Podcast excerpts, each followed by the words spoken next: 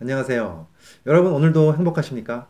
사실 우리가 행복을 느끼는 것은 여러 가지 환경 때문에도 느끼고 우리의 마음가짐 때문에도 느끼지만 결과적으로 그런 것 때문에 마지막으로 행복을 느끼게 만드는 그 마지막 단계에서는 바로 뇌의 호르몬이 작용하기 때문입니다. 자, 우리를 행복하게 해주는 뇌 호르몬들 궁금하시죠? 오늘 그것이 궁금하시다면 이 영상 끝까지 봐주시고요. 또 도움이 되신다면 반드시 좋아요, 구독, 그리고 알림 신청 해주시면 감사하겠습니다.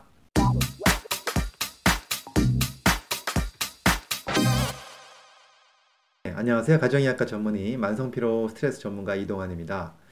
어, 여러분들 행복을 느끼는 호르몬이 있다는 사실 아실 겁니다. 사실 행복을 느끼게 해주는 호르몬 많이들 알고 계신데요.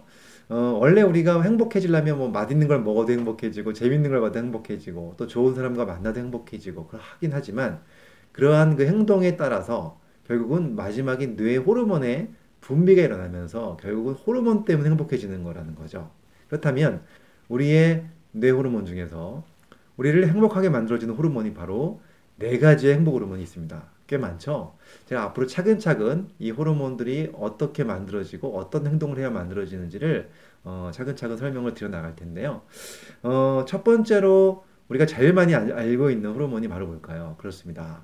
아시죠? 엔돌핀입니다. 예, 엔돌핀은 당연히 행복 호르몬이고요. 두 번째로 우리가 알고 있는 건 세로토닌이라는 호르몬 아시죠? 예, 세로토닌도 우리를 행복하게 만들어주는 호르몬입니다. 그 다음에 세 번째는 도파민이라는 호르몬 아실 겁니다. 도파민도 우리가 행복 호르몬이라고 볼 수 있고요.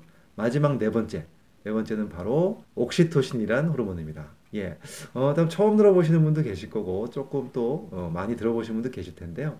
다시 한번 말씀드리면 엔돌핀과 세로토닌과 도파민과 옥시토신은 우리를 행복하게 만들어주는 호르몬입니다. 그런데 행복의 종류가 조금씩 다른 어, 행복입니다.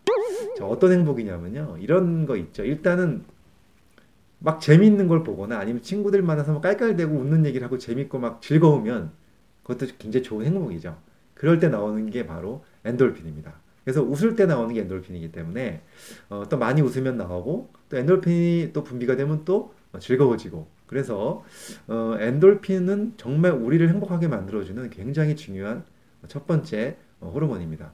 근데 두 번째 세로토닌은 어떤 행복이냐? 조금은 엔돌핀이랑은 좀 다른 행복이에요. 이런 행복 느껴보신 적 있으실 겁니다. 이런 거 있죠? 어, 평안한 마음이 드는 행복, 평화로운 행복, 막 즐겁고 막 웃긴 것만이 아니더라도 평안한 마음이 드는 것도 하나의 행복이잖아요. 그거는 바로 세로토닌 때문에 그렇고요.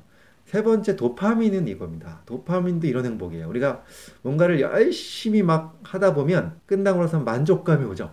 그리고 막 성취감 이런 것들이 올 때, 예, 그럴 때 또 그때 느끼는 게 바로 도파민 때문에 그런 성취감이나 만족감을 느끼는 거거든요. 그것도 우리가 정말 용 정말 절대로 빼앗길 수 없는 또 굉장한 행복이죠. 즐거움과 평안함만 못지않게 그런 만족감도 큰 행복입니다. 마지막으로 그 옥시토신은 어떤 기분을 주게 하느냐? 인간관계에서의 그 친근감이 있지 않습니까? 예, 사랑하는 가족 또는 부부 간에 또는 자녀와 부모님 간의 어떤 그 친근한 그 인간과의 관계 속에서 느끼는 행복감, 이것도 이거는 옥시토신입니다. 이것도 역시 굉장한 행복이죠. 이렇게 다양한 행복들을 어, 관장하는 호르몬이 각각 있다는 사실입니다. 그래서 우리가 항상 네 가지 행복 호르몬, 바로 엔돌핀, 세로토닌, 도파민, 그 다음에 옥시토신, 이 네 가지가 잘 나오면 우리는 그렇죠, 즐겁게 행복하게, 그리고 또 평화로우면서도 또 성취감도 느끼면서 또 이 친밀감도 느끼면서 살아갈 수 있다는 거죠. 자, 오늘 제가 네 가지 호르몬, 행복 호르몬 말씀을 드렸는데요. 어, 이 네 가지의 종류가 사실 뭐 좀 섞여 있기도 합니다. 예, 한 가지만 딱 나오는 건 아니고요. 같이 나오기도 하고 하지만 어쨌든 크게 구분하면 네 가지를 구분할 수 있다는 말씀 드렸고요.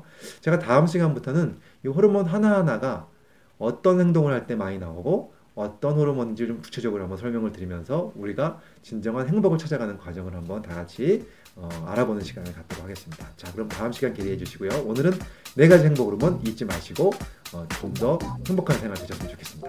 감사합니다. 이 강의가 도움이 되셨다면 좋아요, 구독, 알림 신청 해주시면 감사하겠습니다.